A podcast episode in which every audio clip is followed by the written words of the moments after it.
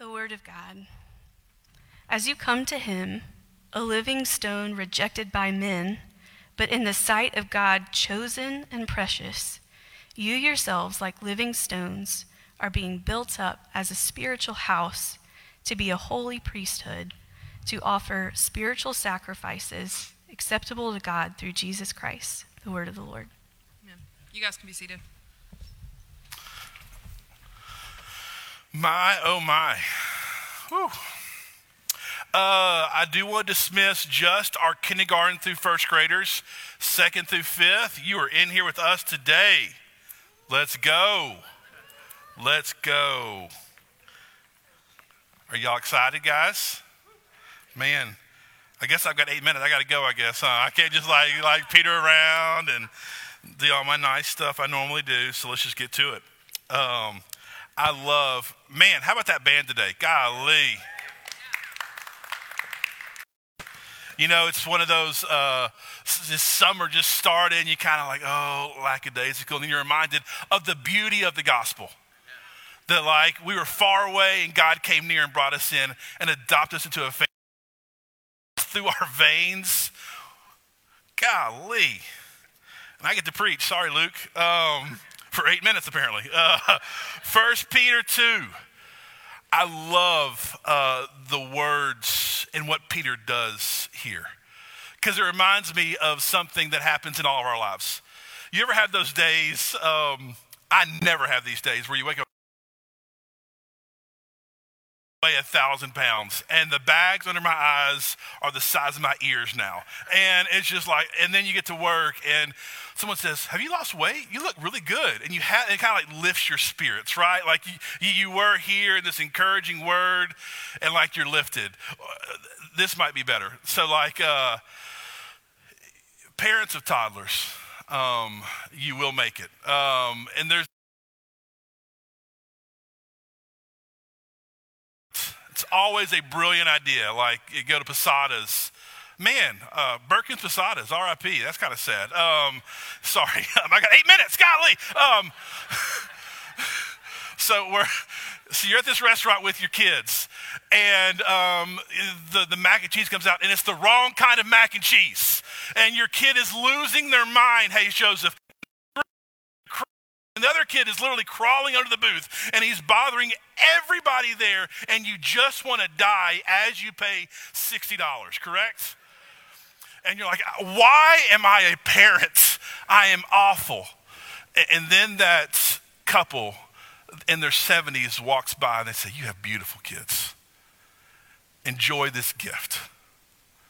And it, it changes your perspective, right? It's like, oh, that's right or even this week.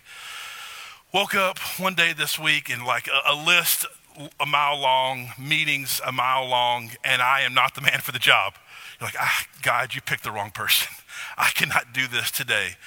And I get a text at six in the morning from a former member of our church of me holding their baby many hairs ago and, and says, Thank you for loving our family so well for so long.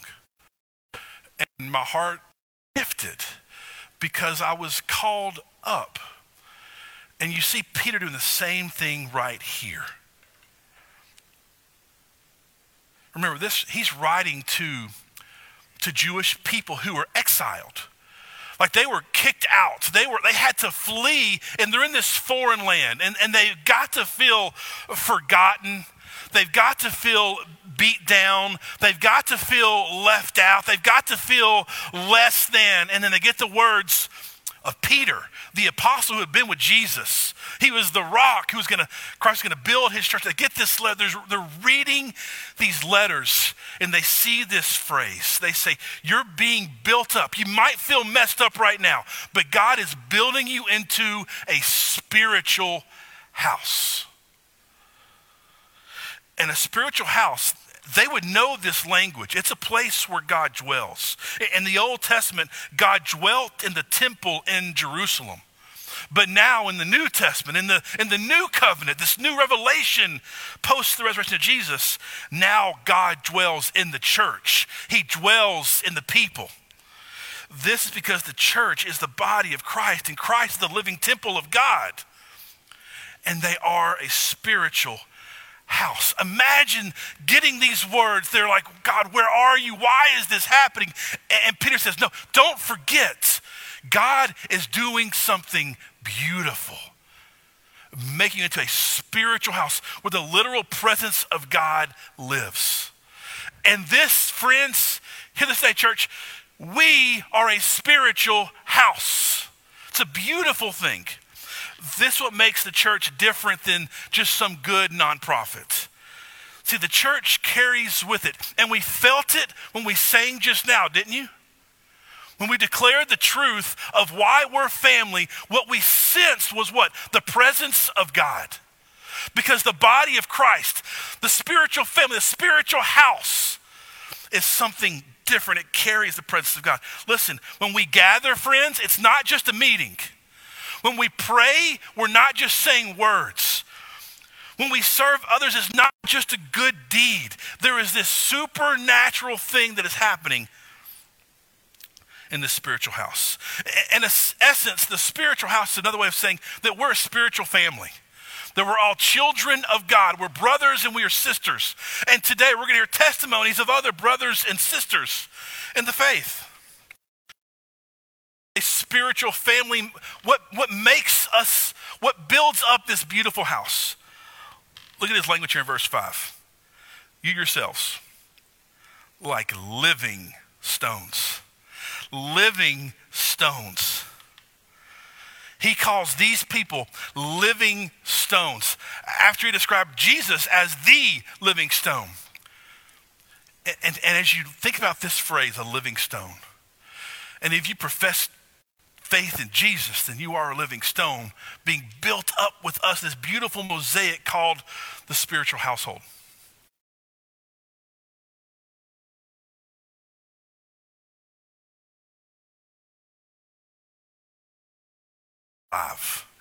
It means you have abundant life. It means you have great joy. And here, this church, it means you have great purpose that we're given eternal, abundant life for a reason. That the church of Jesus Christ should be the most joyful, excited, purposeful people in the world. We are full of life, but we're also a stone. Have you tried moving a big stone before? You can't do it. It's steadfast, it's immovable, it perseveres through all kinds of things. And this is how Peter describes these exiles. And this for us today is how we are described by God Himself.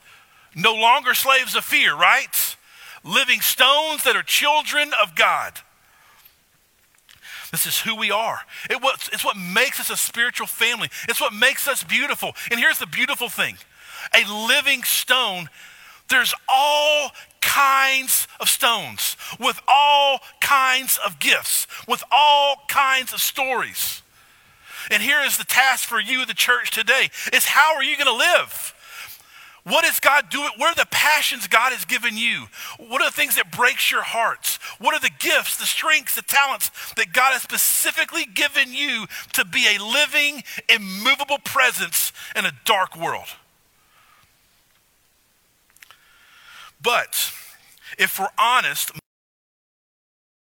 living stone, do we? We feel like a stone that's just dragging.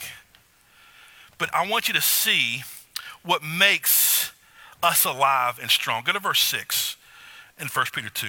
For it stands in Scripture See, I lay a stone in Zion, a chosen and honored cornerstone. I want to underline that word cornerstone. Because this cornerstone that Peter is referencing is Jesus Christ. So if the church is this beautiful spiritual house, made up of individual living stones being built up. We have one thing that secures and makes us alive. That is the cornerstone. That is Jesus Christ. And it's through belief in Him that we are transformed from dead and movable to, a, to alive and immovable. It's only through faith in Him. That is the only way that we become steadfast, that we truly become alive. And hear this, church, I know, I know because I do it. We spend hours and money to find all kinds of ways to feel alive and to feel secure. Hear this, church. There is one way, it is through Jesus Christ, the cornerstone. End of story, game over, it's one. That is the way. But here's the good news today. You hear that a, lot from me and Luke. But today, we're going to hear these stories of faith in the cornerstone, in Him through other voices, through younger, some our age, and it's going to be a beautiful thing. And so I, I, I encourage you to sit back and really ask God to speak to you as we, as we reflect on how do we walk in faith in the cornerstone. Let me pray for us. Dear Lord, thank you for thank you for this time together to be able to gather and lift your name high and reflect on who you are and how we can walk in faith in light of who you are. Bless Caroline and Sam and Jamie as they speak today. We love you, Jesus. Amen. Welcome, welcome, Caroline.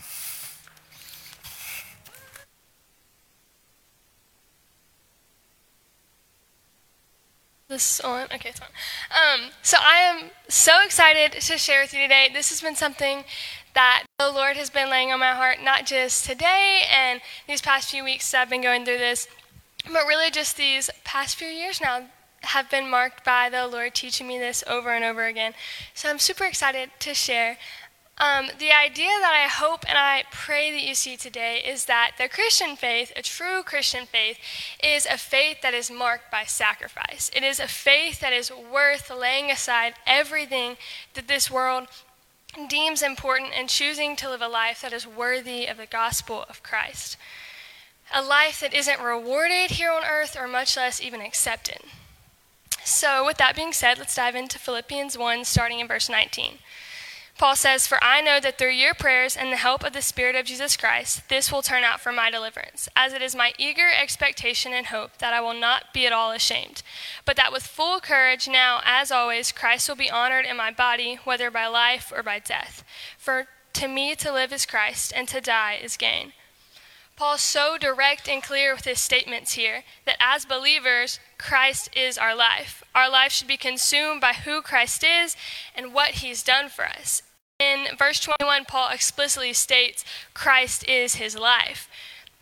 All throughout his writing in this chapter, in this passage, in this book, we see that for Paul, it's all about Christ. In verse 13, he says his imprisonment is for Christ. In verse 16, he says that his purpose in life is to defend the gospel of Christ.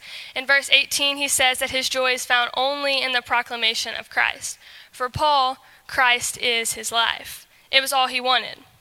Then we look at Philippians 3, and Paul tells us that he had everything that the world could have wanted. Starting in verse 4, he says that if anyone else thinks that he has reason for confidence in the flesh, I have more. Circumcised on the eighth day of the people of Israel, of the tribe of Benjamin, as to the law, a Pharisee, as to zeal, a persecutor of the church, as to righteousness under the law, blameless. Paul didn't consider his life on earth worthless and consider Christ worthy of death because his life on earth was horrible. No, Paul had every reason to boast. He had deep Jewish heritage. He was at the top of the Jewish hierarchy. He was a Pharisee and he had more biblical knowledge than anyone else. Paul was zealously religious and morally upright. Yet, Paul ends this list of his accolades with a clear declaration of how he views all of it in verse 7. He says, But whatever gain I had, I counted as loss for the sake of Christ. Indeed, I count everything as loss for the surpassing worth of knowing Christ Jesus my Lord. For his sake, I have suffered the loss of all things and count them as rubbish, in order that I might gain Christ. The world was nothing to him there's nothing that the world could offer him that would surpass the worth of knowing Christ. And Paul knew that. Christ was his life, but Christ was also worth his life. So now we must ask ourselves is Christ our life? Is he what my life, what your life revolves around? Is he truly worth sacrificing everything that this world deems important? The answer of every Bible believing Christian should and probably will be yes, but our lives very rarely reflect this posture. If our lives don't look like we've forsaken the things of this world to make much of Christ with our life, then we have missed the point of our faith. The first time that I truly began to see this for myself was this past summer when I was in Nepal. And don't get me wrong, before this, I would have told you without hesitation that Jesus was worth it all. But living in Bent, Louisiana, in the United States of America, makes it really easy to claim faith, a sacrificial faith even, and not truly mean it. We're not faced with much that makes us choose between comfort or Christ. But after a full day of hiking 17 miles up the side of a mountain in the pouring rain in the middle of nowhere, um, I had to decide. And I sat there and everything that I had was wet. I was tired, I was hurting, and to top it all off, we were sleeping on these like tiny wooden kitchen benches. It was just not ideal. And so I sat there with my head down on a table and cried. I felt stuck, I was scared, I was panicked. I was overwhelmed at the fact that I still had over a month of days like these left, and I couldn't even text my parents that I was safe for the night. And I was just all out of control in my emotions. Um, but as I sat there throwing myself this little pity party, I remember just how foolish I was. Earlier in the day, we had been able, we had met this woman outside of her home and had been able to share the gospel with her. And without hesitation, she had believed. She said, I want this Jesus to be my Savior. He is the true God. And sitting there with her, we had been able to rejoice in her journey from death to life. We'd been able to rejoice that we had a new sister. But now, as I sat there focused on my suffering, I forgot the whole reason I was even there. I forgot to focus on the power of the gospel. I was more concerned with my comfort while proclaiming the gospel than the actual gospel itself at work. I had made an idol of comfort and had twisted the way that I viewed things. So, sitting there, I took my journal, and in the back several pages, I just started making a list.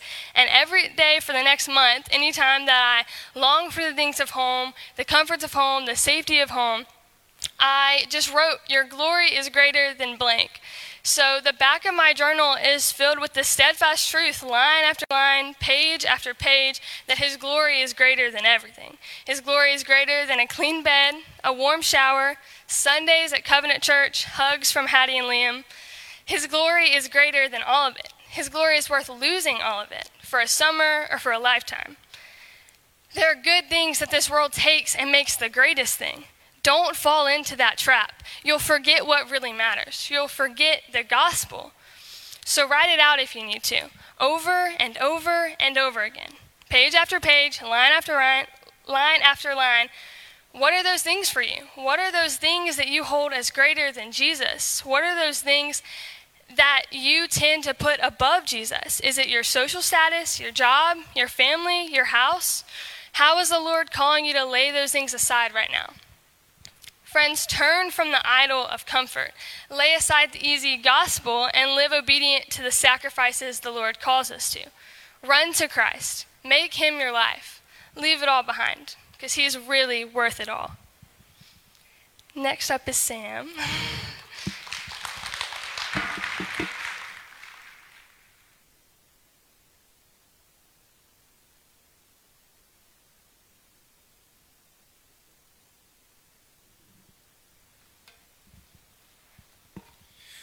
Well, good morning. For those of you who don't know me, I'm Samuel Chappelle, right? Uh, I am an intern here at Covenant, and when I was asked to share about eight minutes, I'm sorry, exactly eight minutes, uh, about how I've grown in my faith, I looked back over my life and looked at how God has shaped me through His Word, through just His work in my life, but also through the hardships that he's really brought me through in my life, right? And so this morning we're going to be looking at 1 Corinthians, I'm sorry, 2 Corinthians 5, verse 7. But before we get there, uh, give you a little bit of background about me and why this verse hits home so hard for me. Um, when I was a kid, this is a safe place, right?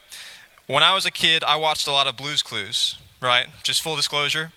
Um, I also watched a lot of Law and Order SVU, you know, like a kid. And uh, so those two, the common theme between those two is I loved this whole process, this concept that you saw in both shows of putting together a case based on evidence, right? This, this idea of the truth, this idea of solid concrete foundation um, for both Blue and Steve, as well as law and order, right?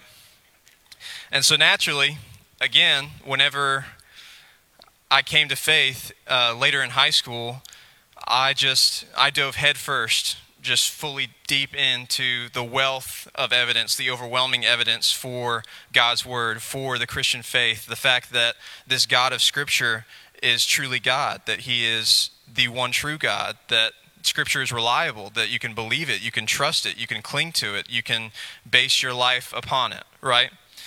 But on Sunday morning, Sunday night, and Wednesday night, um, I needed to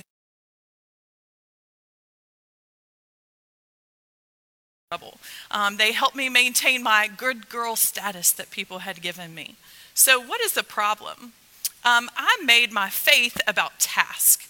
Um, so, in my mind, I had to do things for God and never mess up, or it meant I had lost my faith. I never learned to just sit with God. Um, I never let His love just wash over me. Um, so, did anyone um, ever look at me and say, Jamie, you are getting it wrong? God just wants you to sit at His feet. He just wants you to seek Him and to know Him, and you don't have to earn His love. No. No one ever told me that because everything that I was doing was praised in our Christian culture. Faith plus all of these things um, was seen as a good thing. And so, what changed? I moved to Uganda. That's what changed. I realized that all the things that we were adding to our faith in the Bible Belt South um, were all just cultural if my salvation depended on the things that my Bible Belt childhood had taught me, then most Ugandans had no chance of being saved because the things I had added to requirements of my faith were not even possible in a developing country. And so, don't get me wrong, uh, we do not uh, hold, you know, all of the, the bad things being added to our faith or the good things. Um, it is not just us. Um, I was passing all kinds of judgment on Ugandans because it was so easy for me to look at their culture and pick out the things that they were adding to their faith. Uh, I wanted to look at them and be like, why? You were missing the point. You were missing Jesus. You were missing it all. So let me give you some examples. Um, our very first New Year's Eve in Uganda, um, we walked to a nearby tent for church. We thought it was so cool that they had this tradition of beginning the new year at church in prayer. And so we get there, and um, it's like this great thing, right? Um, but then my heart started breaking because we realized that the people were paying for prayer. You had to walk down in front of everyone and you had to give your money in such a way that everyone saw just how much you were giving. And then the pastor would pray for you based on how much you gave. And if you didn't give enough, he would not pray with you personally because you had not earned his prayer. So the people were giving beyond what they had in the hope of receiving a prayer of blessing for the next year. They made it faith plus sacrificial giving, and they believed that the pastor was the one who held the power to bless them. And so the next year, we were living in a more rural part of Uganda, surrounded by people who lived in mud huts. They had tin roofs and tin doors. And at midnight on New Year's Eve, we started hearing this loud banging noise. It was coming from every direction. I remember Matt and I looking at each other, it was like, what is happening? And it just kept getting louder and louder. We felt like it was never going to stop. And so we went to the Ugandans that were living with us. And we were like, what is happening, guys? And they said, well, the people believed that they could ward off the evil spirits for the coming year if they scared them away at midnight. And so most of the people that were banging on these tin roofs and these tin doors professed to be followers of Jesus. But they practice these cultural traditions, I guess, as some sort of like added insurance. You know, I'm not really sure. Um, so for many, it was faith plus animism or faith plus the witch doctor. And in this culture, it was so easy for me as an outsider to look at them and be like, no, this is not what God has for you. This is not what it means to have faith in God. But my point is this for grace, you have been saved through faith. And this is not your own doing, it is a gift of God, not the result of work, so that no one can boast. If you are living a faith plus lifestyle, can I encourage you to stop? Can I tell you to quit striving? Can I remind you that God loves you because you are His? He doesn't love you because you do all the right things and work yourself to death for the kingdom. He loves you because you are His beloved son or daughter. Maybe your next step needs to be to plan a time to just sit at the Father's feet and let His love wash over you. You have been saved, cleansed, and freed because of grace. It was nothing that you got right, it was nothing you earned. You have to put your faith in God, and that's it. You are forgiven and free because of the work of Jesus on the cross and out of God's abundant love for you. Grace is a free gift as a doer and one who thrives with things to accomplish, this is so hard for me. I want to do enough. I want to be enough. I want to earn. And God keeps saying, Stop. Just sit with me. Don't read your Bible because someone told you to. Read your Bible because you want to learn more about me. I'm your father. Read your Bible to hear my heart for you. And God's heart is for me to want to read my Bible, to want to pray, to want to avoid filling my mind and my heart with trash, to want to remain sexually pure. He doesn't want me to do those things because someone at church told me I needed to in order to win my good Christian badge. He wants me to do those things out of my abundant love for Him. So, what is it that you're doing to try to earn God's love? Um, what are you doing that makes you boast in your works instead of boasting in your Father? Vernon McGee says salvation is a gift that eliminates boasting. It is all of God and not of us. It's God's gift. So, what are you adding to your faith? What have you believed is tied to your salvation that God is telling you, no, Stop doing that. Just receive my gift. So, will you commit to sit with your Father this week and just ask Him to remind you of who you are in His eyes? Ask Him to remind you what He wants from you. God has already done all the work. You don't have to. Just sit with Him and give, let Him shower you with His love. Let's pray. Father, I ask it for everyone in this room that they can take just a moment this week to just sit at your feet and remember who you have made them to be.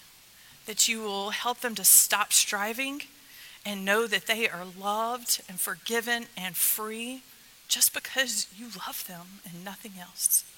Father, thank you for your love for us and not help us not to forget that this week. In your son's name we pray. Amen. Amen. Man, give these guys a hand for doing this today. Man.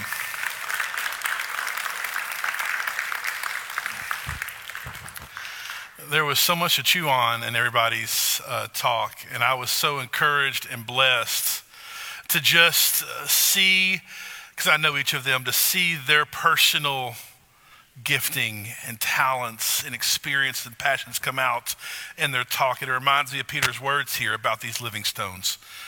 And I think there's this echo in everybody's talk today. Um, you cannot make yourself a living stone. And gosh, we want to, don't we? All the books, podcasts. But let's see here, because Peter makes it very clear how we, how, we, how we walk into this. Go to verse 4 in your Bible in 1 Peter 2. There is one way.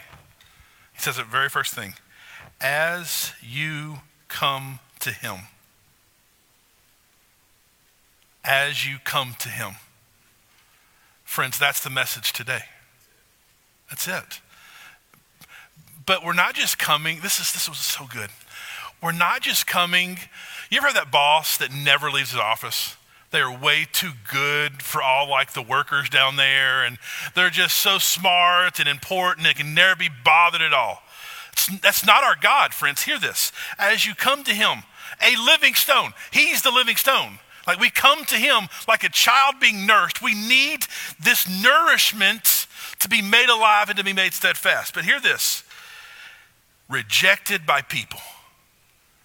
Friends, I don't know, I don't know everybody's story here today. I know my story, my wife's story, and some of your stories. But we all have a story today.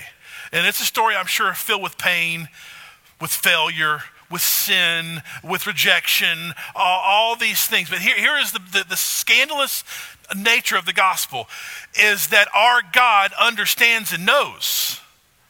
He knows what it's like to have a friend betray him. He knows what it's like to be hungry. He knows what it's like to, to mourn the loss of a loved one. Jesus knows. And this is the beauty of communion, friends. It's why he commands us to take and remember the sacrifice that he made because he's not some ethereal out there God. He was a flesh and blood God. Because we had flesh and blood problems that separated us from his goodness. So Jesus came, church, and he was rejected. And the ultimate rejection was taking your sins and my sins and our sins and paying for them on the cross. So here is the challenge today come. Come to him. And if you don't know what that looks like for you, here's my encouragement. We have a prayer team in the back. We'll have pastors in the back. If you need encouragement or counsel on prayer, on what is your next step to come to Him, today's the day. Like, after you hear these great stories of faith, why would you wait to live out this beautiful purpose of being a living stone, of building a spiritual household? I've got to read this verse and I'm done in verse 10 in 1 Peter 2. This is the beauty of the household. Peter says, Once you were not a people. Here's the deal, friends. At one time, we were strangers in this room. We didn't have things in common. We didn't hang out. We didn't see each other. We might not even liked each other if you knew me. But something happened. God saves us. And now you are God's people. We're a people we're a team. We're a family. We got a purpose. We got a mission. We got a goal. We got a kingdom. We are the people of God. And we can't come to Him by ourselves.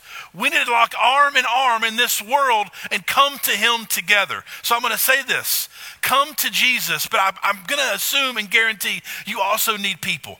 You cannot come to Jesus alone. You're given a connection card, there's people in the back my heart is to help you come to Jesus by connecting you to other people that will help you come to Jesus. That's the step today, friends. This shared meal, this we dip out of the same juice because we're a shared people. That speaks to our need for each other. So today, come to Him. Invite the band up. Let me pray for us and we'll take communion. Dear Lord, thank you for today. Uh, thank you for the testimonies of brothers and sisters. Thank you for the truth of your gospel that unites us, that makes us alive, that makes us secure, that sends us out, that gives us hope, that shows us mercy. Thank you for the good news of the gospel, Father. Help men and women and teenagers and children respond to your gospel today, Father.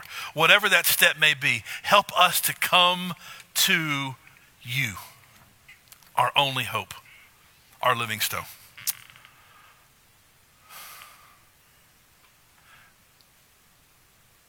Jesus, you're good to us. I love you. I pray all this in your name. Amen. When you're ready, come to the table, partake in communion. If you need prayer, there's people in the back. If you want to pray, I'll be there to pray. Come when you're ready.